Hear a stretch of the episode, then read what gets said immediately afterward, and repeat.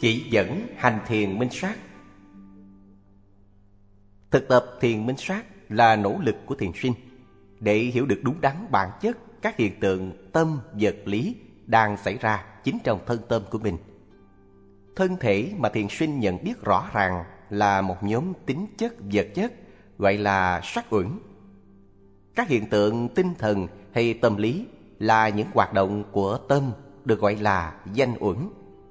Các hiện tượng thuộc thân tâm tức danh sắc đang xảy ra nên được thiền sinh nhận biết rõ ràng mỗi khi thấy, nghe, ngửi, nếm, đụng hay suy nghĩ. Phải chú tâm theo dõi và ghi nhận như thấy thấy, nghe nghe, ngửi ngửi, nếm nếm, đụng đụng, nghĩ nghĩ. Tuy nhiên, vào lúc mới thực tập, thiền sinh không thể nào ghi nhận hết từng đối tượng đang xảy ra như vậy. Do đó, thiền sinh nên bắt đầu ghi nhận những gì nổi bật và dễ nhận biết nhất. Khi thở, bụng phồng rồi xẹp và chuyển động này luôn luôn rõ ràng. Tính chất vật lý hay sắc pháp này được biết đến như là yếu tố gió chuyển động hay phong đại. Thiền sinh nên bắt đầu bằng cách chú tâm ghi nhận chuyển động phồng xẹp của bụng. Bạn sẽ thấy bụng phồng khi bạn thở vào và xẹp khi bạn thở ra. Chuyển động phòng nên được thầm ghi nhận là phòng và tương tự chuyển động xẹp được ghi nhận là xẹp. Ban đầu nếu không thể theo dõi được chuyển động một cách rõ ràng như vậy, thiền sinh có thể áp nhẹ bàn tay vào bụng. Đừng thay đổi cách thở, đừng bao giờ thở nhanh hay chậm lại, cũng đừng thở mạnh. Bạn sẽ mệt nếu thay đổi cách thở. Hãy thở một cách đều đặn bình thường và ghi nhận chuyển động phòng và xẹp của bụng ngay khi đang xảy ra. Hãy thầm ghi nhận thôi chứ không phải nói thành lời. Trong pháp hành minh sát, những gì được gọi tên hay nói ra không thành vấn đề mà quan trọng là nhận biết đối tượng. Trong khi ghi nhận bụng phòng, hãy theo dõi chuyển động từ lúc đầu cho đến lúc cuối, giống như là bạn đang thấy rõ với chính mắt của mình. Theo dõi chuyển động phòng bằng cách ghi nhận cùng lúc với chuyển động của bụng đang xảy ra.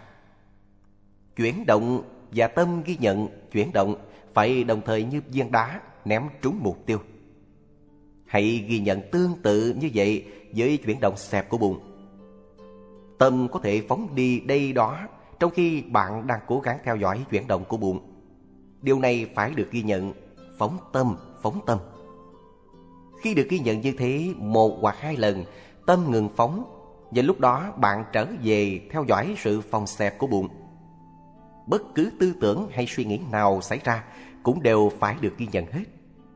Nếu bạn tưởng tượng, hãy ghi nhận tưởng tượng tưởng tượng. Nếu bạn suy nghĩ, hãy ghi nhận suy nghĩ suy nghĩ. Nếu bạn tính toán, hãy ghi nhận tính toán tính toán. Nếu bạn nhận biết, hãy ghi nhận biết biết. Nếu bạn cảm thấy vui sướng, hãy ghi nhận vui vui. Nếu bạn cảm thấy chán, hãy ghi nhận chán chán. Nếu bạn cảm thấy thích thú, hãy ghi nhận thích thích. Nếu bạn cảm thấy nản lòng, hãy ghi nhận nản nản. Nếu tâm tới một nơi nào, hãy ghi nhận tới tới. Nếu bạn tưởng tượng gặp một người nào, hãy ghi nhận gặp gặp. Nếu bạn tưởng tượng gặp và nói chuyện với ai, hãy ghi nhận nói nói. Ghi nhận tất cả các hoạt động của tâm như vậy được gọi là quán tâm, trên tâm hay là niệm tâm. Vì không ghi nhận được những hoạt động của tâm, chúng ta có khuynh hướng đồng hóa chúng với một người hay cá nhân. Cho chính tôi tưởng tượng, suy nghĩ, tính toán, nhận biết, vân vân. Ta nghĩ rằng có một người từ thuở ấu thời cho đến bây giờ sống và suy nghĩ. Thật ra, không có một cá nhân nào như thế hiện hữu mà chỉ có những hoạt động liên tục của tâm mà thôi. Đó là lý do tại sao ta phải ghi nhận những hoạt động của tâm để biết chúng thật sự là vậy và ghi nhận mỗi một hoạt động của tâm ngay khi chúng vừa sanh khởi. Khi được ghi nhận như thế, nó có khuynh hướng biến mất và chúng ta trở lại ghi nhận chuyển động phòng xẹp của bụng. Khi bạn ngồi thiền một thời gian lâu, những cảm giác nóng và tê cứng sanh khởi trong thân. Ta phải ghi nhận chúng cũng như các cơn đau nhức mỏi mệt. Tất cả những cảm thọ khó chịu đựng gọi là khổ thọ và sự ghi nhận chúng là cách quán thọ trên thọ hay niệm thọ. Không kịp ghi nhận hay bỏ qua những cảm thọ này khiến bạn nghĩ tôi bị tê cứng, tôi cảm thấy nóng, tôi đang đau. Mới vừa rồi tôi không sao cả mà bây giờ tôi thấy thật khó chịu với những khổ thọ này. Đồng quá các cảm thọ này với bản ngã là một sự làm lẫn. Thật sự không có tôi dính dáng vào đây. Chỉ có những cảm thọ tương tự xảy ra mà thôi. Điều này cũng giống như một mạch điện phải phát ra liên tục mới làm cháy sáng bóng đèn. Mỗi một lần có sự xúc chạm khó chịu xảy ra nơi thân, thọ khổ sanh khởi liên tiếp nhau. Những cảm thọ này nên được chú tâm kháng khích ghi nhận cho dù là cảm giác nóng, tê cứng hay đau nhức. Lúc mới thực tập, những cảm giác này thường có khuynh hướng gia tăng và đưa đến ý muốn thay đổi tư thế. Ý muốn này nên được ghi nhận muốn muốn và sau đó trở lại theo dõi cảm giác nóng, căng cứng vân vân. Châm ngôn nói, kiên nhẫn dẫn đến niết bàn. Rất đúng trong quá trình thiền tập. Thiền sinh nên kiên trì thực tập vì nếu cứ thay đổi tư thế hoài, do không chịu đựng được những cảm giác nóng hay tê cứng sanh khởi, sẽ không phát triển được sự định tâm. Định tâm không phát triển, tuệ giác không thể xảy ra để tiến đạt đạo, quả và niết bàn. Đó là lý do tại sao kham nhẫn rất cần cho việc hành thiền để chịu đựng đủ loại khổ thọ không ngừng sanh khởi trong thân. Thiền sinh không nên bỏ cuộc hay thay đổi ngay tư thế mà phải tiếp tục kiên trì ghi nhận chúng. Những khổ thọ vừa phải sẽ biến mất nếu được ghi nhận một cách liên tục như vậy. Khi sự định tâm phát triển tốt đẹp, ngay cả những cảm giác thái quá cũng có khuynh hướng biến mất. Sau đó lại trở về ghi nhận chuyển động phòng xẹp của bụng. Dĩ nhiên, ta có thể thay đổi tư thế nếu sau một thời gian dài ghi nhận mà các khổ thọ không những không biến mất mà còn trở nên quá mức chịu đựng được nữa. Lúc đó nên bắt đầu ghi nhận ý muốn đổi tư thế. Muốn đổi, muốn đổi. Nếu đưa tay lên, ghi nhận đưa lên, đưa lên. Nếu di chuyển, ghi nhận di chuyển, di chuyển. Và toàn bộ chuyển động thay đổi tư thế diễn ra một cách chậm rãi, nhẹ nhàng, song song với ghi nhận đưa lên, đưa lên, di chuyển, di chuyển, đụng, đụng. Nếu cơ thể xê dịch, ghi nhận xê dịch, xê dịch. Nếu đưa chân lên, ghi nhận đưa lên, đưa lên. Nếu để chân xuống, ghi nhận để xuống, để xuống. Ghi nhận không nên gián đoạn mà phải liên tục giữa ghi nhận trước và ghi nhận kế tiếp, giữa định tâm trước và định tâm tiếp theo, giữa tỉnh giác trước và tỉnh giác theo sau. Phải thực tập như vậy, thiền sinh mới có được những tuệ giác tuần tự phát triển. Đạo tuệ và quả tuệ chỉ thành đạt khi có động lực quân bồi thuần thuộc này. Tiến trình thiền tập cũng giống như diễn trình lấy lửa bằng cách cọ sát hai thanh củi vào với nhau, không ngừng nghỉ để tạo được độ nóng cần thiết cho ngọn lửa phát sanh. Tương tự như vậy, sự ghi nhận trong thiền minh sát nên liên tục và không suy giảm, không có thời khoảng ngưng nghỉ khi theo dõi các hiện tượng đang sanh khởi. Ví dụ, khi cảm giác ngứa ngáy nổi lên và thiền sinh muốn gãi vì không chịu được được, cả hai cảm giác ngứa và ý muốn loại bỏ cảm giác này phải đều được ghi nhận chứ không nên dội dã gãi liền. Nếu chịu khó nhẫn nhục ghi nhận như vậy, cảm giác ngứa ngáy thường biến mất. Trong trường hợp này, thiền sinh trở về ghi nhận chuyển động phòng xẹp của bụng. Nếu sự ngứa ngáy vẫn còn, dĩ nhiên thiền sinh phải gãi để hết ngứa. Tuy nhiên, trước hết phải ghi nhận ý định muốn gãi. Tất cả mọi động tác trong diễm trình loại bỏ cảm giác ngứa ngáy đều nên được ghi nhận. Đặc biệt là sự đụng chạm vào chỗ ngứa và cử động gãi. Sau đó, trở lại ghi nhận chuyển động phòng xẹp của bụng. Mỗi khi muốn thay đổi tư thế, bạn phải bắt đầu với sự ghi nhận ý muốn thay đổi và rồi tiếp tục tuần tự theo dõi mỗi cử động một cách chặt chẽ. Như động tác đứng dậy, tư thế ngồi, hay đưa tay lên, đưa tay tới và duỗi tay ra, hay thân hình đưa tới trước. Khi bạn đứng dậy, cơ thể bạn trở nên nhẹ và đứng lên. Hãy chú tâm vào chuyển động này và ghi nhận đứng dậy, đứng dậy. Thiền sinh nên hành động như một bệnh nhân. Người khỏe mạnh bình thường đứng lên dễ dàng, nhanh chóng, nhưng người bệnh không được như vậy, chỉ cử động một cách nhẹ nhàng, chậm chạp, giống như người bị đau lưng, chỉ đứng dậy từ từ cho đỡ bị đau. Thiền sinh vì thế cũng vậy, nên thay đổi tư thế một cách chậm rãi, nhẹ nhàng, để kịp ghi nhận và do đó chánh niệm, định tâm và tỉnh giác phát triển tốt đẹp. Không những thế, khi mắt thấy, thiền sinh làm như không thấy và tương tự như vậy đối với tai nghe. Trong khi hành thiền, quan trọng là tâm ghi nhận chứ không phải là những gì thấy và nghe. Không nên bận tâm vào bất cứ những gì lạ lùng được thấy hay nghe. Chỉ biết ghi nhận tâm thấy, tâm nghe mà thôi. Lúc bắt đầu kinh hành, thiền sinh nên làm nhẹ nhàng và chậm rãi như người yếu ớt khi di chuyển tay và chân, co vào hay duỗi ra, cúi đầu xuống hay ngẩng đầu lên. Khi đứng dậy từ thế ngồi, thiền sinh nên làm từ từ ghi nhận đứng dậy, đứng dậy, đồng thời với sự nhẹ khi đứng lên. Khi đứng thẳng lên rồi, ghi nhận đứng đứng. Khi nhìn để định hướng đi, ghi nhận nhìn nhìn. Và khi đi, ghi nhận bước chân. Phải ghi nhận tất cả những cử động từ lúc dở chân đến khi đề xuống.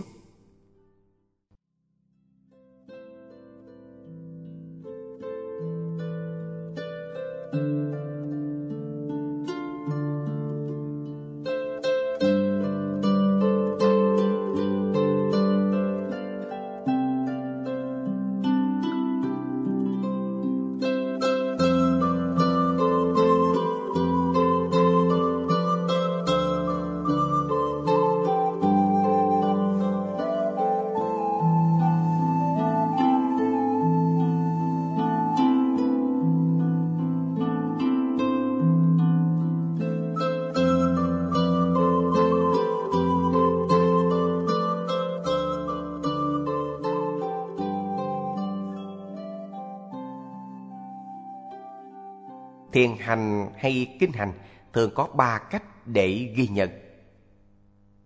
Lúc đầu, khi đi nhanh hay khi đi một quãng đường xa, thiền sinh chỉ ghi nhận phải trái hay mặt bước, trái bước cho từng bước chân. Kể đến, khi đi chậm vừa phải, thiền sinh nên bắt đầu với hai giai đoạn dở chân lên và đặt chân xuống, ghi nhận chính xác động tác dở đạp trong mỗi bước chân. Sự ghi nhận như vậy trở nên dễ dàng sau vài ngày thực tập. Cuối cùng, khi đi thật chậm hay kinh hành, ghi nhận ba chuyển động trong mỗi bước chân là dở chân đưa tới và để xuống hay dở bước đạp. Theo dõi chính xác mỗi bước chân từ đầu cho đến cuối và ghi nhận các trạng thái thay đổi cứng, mềm, nặng nhẹ, vân vân trong từng chuyển động để thấy được đặc tính riêng của nó. Khi đang đi, nếu muốn dừng lại hay ngồi xuống, trước hết hãy ghi nhận muốn muốn cho ý muốn của mình. Khi thật sự ngồi xuống, ghi nhận động tác xuống nặng của toàn thân. Khi ngồi xuống rồi, ghi nhận sự sắp xếp chân tay. Khi thân đã hoàn toàn trong tư thế ngồi bất động, hãy ghi nhận chuyển động phòng xẹp của bụng. Nếu muốn nằm xuống, ghi nhận ý muốn và chuyển động của thân phần khi bạn nằm xuống. Cử động đưa tay ra, di chuyển tay, đặt cùi tay trên sàn nhà, duỗi chân, sắp xếp cơ thể để nằm xuống, các điểm đụng của thân thể trên sàn nhà. Tất cả đều phải được ghi nhận. Việc ghi nhận lúc bạn nằm xuống rất là quan trọng, vì trong khi làm như vậy, bạn có thể đạt đạo tuệ và quả tuệ. Khi định tâm và tuệ giác vững mạnh, sự giác ngộ có thể lên đến bất cứ lúc nào chẳng hạn như trong cử động co hay duỗi tay. Đó là cách mà Ngài Anan đạt đạo quả A-la-hán. Ngài Anan nỗ lực để thành đạt tầng thánh A-la-hán trong đêm trước ngày kiết tập kinh điển lần thứ nhất. Ngài thiền tập suốt đêm qua sự theo dõi phải trái, dở, bước, đạp trong khi đi kinh hành. Ngài ghi nhận mỗi bước chân, ý muốn đi và chuyển động của cơ thể trong khi đi. Mặc dù thực tập như vậy thâu đêm cho đến gần sáng, Ngài vẫn chưa đạt đạo quả A-la-hán. Nhận thức rằng mình đã hành thiền thái quá và để quân bình giữa định tâm và tinh tấn. Ngài nghĩ nên thực tập ở tư thế nằm một lúc. Do đó, Ngài đi về phòng, ngồi lên giường và bắt đầu nằm xuống. Trong khi nghiêng mình và ghi nhận 5 năm, Ngài đạt tần thánh A-la-hán ngay tức khắc. Trước khi nằm xuống giường, Ngài Anan mới chỉ là bậc thánh nhập lưu. Từ quả vị nhập lưu, Ngài tiếp tục thiền và đạt tần thánh nhất lai, tần thánh thứ hai. Bất lai, tần thánh thứ ba và A La Hán, tần thánh cuối cùng. Ngài chỉ mất một thời gian ngắn để đạt liên tiếp các tầng thánh cao này. Sự giác ngộ có thể lên đến bất cứ lúc nào và không mất nhiều thời gian. Đó là lý do tại sao thiền sinh nên luôn luôn tinh tấn. Không nên dễ vui trong việc ghi nhận vì nghĩ rằng nghĩ một chút cũng chẳng sao. Tất cả những chuyển động của thân xếp đặt tay chân khi nằm xuống nên được ghi nhận một cách cẩn thận và liên tục. Khi đã nằm yên, hãy theo dõi sự phong xẹp của bụng. Ngay cả khi đã khuya và quá giờ ngủ, thiền sinh chớ nên dội ngủ mà bỏ qua sự ghi nhận. Một người thiền sinh nghiêm chỉnh và tinh tấn nên thực tập chánh niệm giống như là hy sinh cả giấc ngủ. Người đó tiếp tục thiền tập cho đến khi rơi vào giấc ngủ. Nếu sự thiền tập tốt đẹp, người đó sẽ không ngủ. Trái lại, sự buồn ngủ sẽ khiến người đó ngủ. Khi buồn ngủ, nên ghi nhận buồn ngủ buồn ngủ.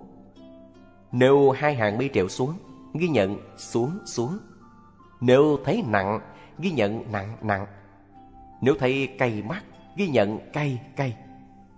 Ghi nhận như vậy, sự hôn trầm có thể hết và sẽ tỉnh táo trở lại. Lúc đó, thiền sinh nên ghi nhận tỉnh tỉnh và tiếp tục theo dõi sự phòng xẹp của bụng. Tuy nhiên, mặc dù thiền sinh tiếp tục hành thiền một cách kiên nhẫn, sự buồn ngủ vẫn xảy ra và thiền sinh rơi vào giấc ngủ.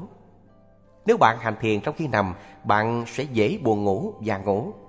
Đó là lý do tại sao thiền sinh sơ cơ không nên hành thiền nhiều ở tư thế nằm mà nên ngồi thiền và đi kinh hành. Khi đến giờ đi ngủ, nên thiền theo tư thế nằm ghi nhận sự phòng xẹp của bụng. Người đó rồi sẽ rơi vào giấc ngủ. Thời gian ngủ là thời gian nghỉ ngơi. Nhưng đối với thiền sinh nghiêm chỉnh, thời gian ngủ nên giới hạn vào 4 tiếng đồng hồ mà thôi. Đây là thời gian ngủ được Đức Phật cho phép. Ngủ 4 tiếng là đủ rồi. Đối với thiền sinh mới bắt đầu thực tập, nếu 4 tiếng không đủ thì có thể ngủ 5 hay 6 tiếng. Ngủ 6 tiếng là quá đủ cho sức khỏe. Khi thức dậy phải tiếp tục ghi nhận lại ngay lập tức. Thiền sinh nhắm vào việc đạt đạo và quả, chỉ ngừng tinh tấn khi ngủ mà thôi. Những thời giờ còn lại là thời gian tỉnh thức nên tiếp tục ghi nhận không ngừng nghỉ. Do đó, ngay khi vừa tỉnh giấc, thiền sinh nên ghi nhận sự tỉnh thức của tâm là tỉnh thức tỉnh thức. Nếu không thể ghi nhận được giây phút tỉnh thức đầu tiên ấy, nên theo dõi sự phong xẹp của bụng. Nếu định ngồi dậy, thiền sinh nên ghi nhận muốn ngồi dậy, muốn ngồi dậy, rồi tiếp tục ghi nhận cử động của các thân phần. Khi ngẩng đầu và ngồi dậy, ghi nhận ngồi dậy, ngồi dậy. Khi ngồi, ghi nhận ngồi, ngồi.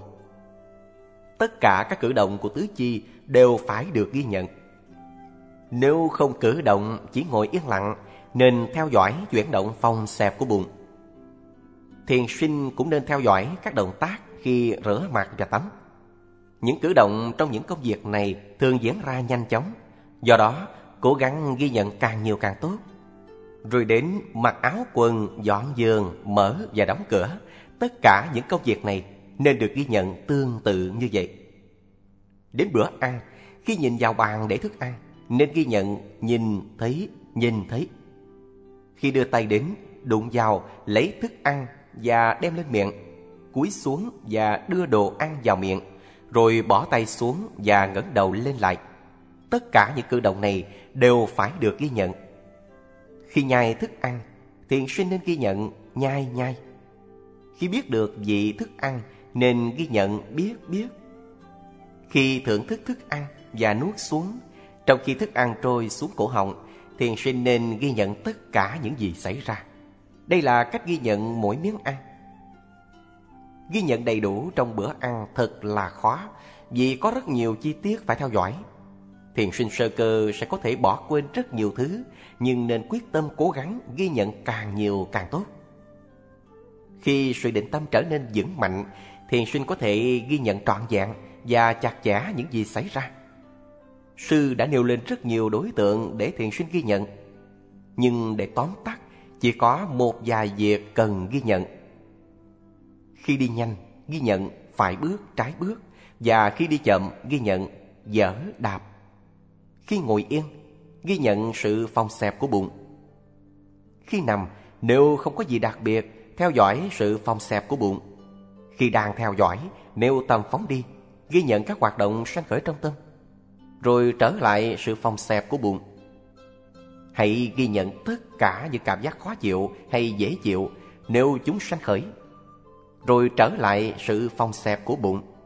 Cũng nên ghi nhận những cử động co duỗi của tứ chi cúi và ngẩng đầu, di chuyển của cơ thể khi chúng đang xảy ra, rồi trở lại chuyển động phòng xẹp của bụng. Liên tục theo dõi như vậy, dần dần sẽ có khả năng ghi nhận càng kháng khích những gì đang xảy ra. Lúc đầu, khi phóng tâm đây đó, thiền sinh có thể quên ghi nhận nhiều thứ. Tuy nhiên, đừng nản lòng. Ai bắt đầu hành thiền cũng đều gặp khó khăn như vậy. Nhưng càng thực tập nhiều, càng có thể ghi nhận được mọi sự phóng tâm cho đến cuối cùng tâm không phóng nữa. Sau đó, tâm an trụ trên đề mục, tâm chú niệm trở nên hầu như đồng thời với đề mục được theo dõi như chuyển động phòng xẹp của bụng. Nói cách khác, chuyển động phòng của bụng diễn tiến cùng lúc với tâm ghi nhận và cũng tương tự như vậy đối với sự xẹp của bụng. Đối tượng vật chất của sự ghi nhận và tâm ghi nhận sanh khởi đồng thời theo từng cặp đôi một, mà không có người hay cá nhân nào trong đó cả. Thiền sinh rồi sẽ chính mình kinh nghiệm thực sự điều này. Trong khi theo dõi chuyển động phòng xẹp của bụng, thiền sinh sẽ biện biệt được sự phòng của bụng là hiện tượng vật chất hay sắc pháp và trạng thái theo dõi của tâm là hiện tượng tâm hay danh pháp. Và cũng tương tự như vậy, đối với sự xẹp của bụng. Do đó, thiền sinh sẽ kinh nghiệm một cách rõ ràng sự xảy ra đồng thời của cặp đôi hiện tượng tâm vật lý này. Như vậy, mỗi động tác theo dõi, thiền sinh tự biết rõ ràng là chỉ có sắc pháp là đối tượng theo dõi và tâm theo dõi đối tượng đó là danh pháp. Sự hiểu biết rõ ràng này được gọi là tuệ biện biệt danh sắc. Tuệ giác đầu tiên và là một bước tiến quan trọng trong thiền minh sát. Tiếp tục hành thiền, tuệ giác theo sau đó là tuệ phân biệt nhân và quả, được gọi là tuệ tương quan nhân quả.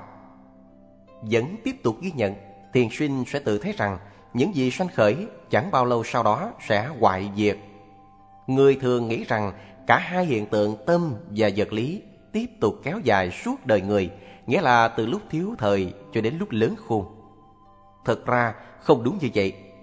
Không có hiện tượng nào trường tồn mãi, mà tất cả đều hoại diệt nhanh chóng, không kéo dài nổi một nháy mắt. Thiền sinh sẽ tự kinh nghiệm được điều này và rồi sẽ chấp nhận đặc tánh vô thường của tất cả các hiện tượng. Đó là tuệ vô thường. Tuệ giác này được theo sau bởi tuệ khổ não hay tuệ bất toại nguyện. Khi nhận ra được rằng tất cả những gì vô thường đều khổ não, thiền sinh cũng sẽ gặp tất cả những cảm thọ khó chịu nơi cơ thể và tự thấy đó là tập hợp đau khổ hay khổ uẩn. Đây là tuệ khổ não. Kể đến, thiền sinh tự thấy các hiện tượng tâm vật lý xảy ra theo cách thế thiên nhiên của chúng, không theo ý của bất cứ ai, và không chịu để ai điều khiển. Chúng không tạo nên cá nhân hay thực thể bản ngã nào cả. Kinh nghiệm này là tuệ vô ngã. Tiếp tục tích cực hành thiền, thiền sinh sẽ thân chứng một cách chắc chắn tất cả các hiện tượng là vô thường, khổ và vô ngã và cuối cùng sẽ chứng ngộ niết bàn. Các vị Phật A-la-hán và các bậc thánh đều chứng ngộ niết bàn theo con đường này. Tất cả thiền sinh nên nhận thức rằng chính họ đang đi trên con đường niệm xứ này để thành đạt ước nguyện giác ngộ đạo tuệ, quả tuệ và pháp niết bàn tùy theo mức độ viên mãn ba la mật hay phước báo của mình. Chúng ta nên quan hệ với điều này và với triển vọng được kinh nghiệm thánh định và thánh kiến mà chư Phật A-la-hán và các bậc thánh đã chứng nghiệm. Sẽ không bao lâu nữa, thiền sinh sẽ thành đạt đạo tuệ, quả tuệ và pháp niết bàn mà Phật A-la-hán và các bậc thánh đã chứng nghiệm. Thực vậy, các đạo quả có thể được thành tựu trong vòng một tháng hoặc 20 hay 15 ngày thực tập. Những vị nào có ba la mật phi thường sẽ đạt được trong vòng 7 ngày. Do đó, hãy yên tâm với niềm tin tưởng rằng mình kinh nghiệm các pháp này trong các thời hạn kể trên, cũng như bỏ được thân kiến, hoài nghi và không còn rơi vào các cõi ác đạo. Thiền sinh nên tiếp tục pháp hành với đức tin vững mạnh như vậy. Mong cho các bạn có thể thực tập thiền minh sát tốt đẹp và thành đạt nhanh chóng niết bàn mà chư Phật A La Hán và các bậc thánh đã chứng ngộ.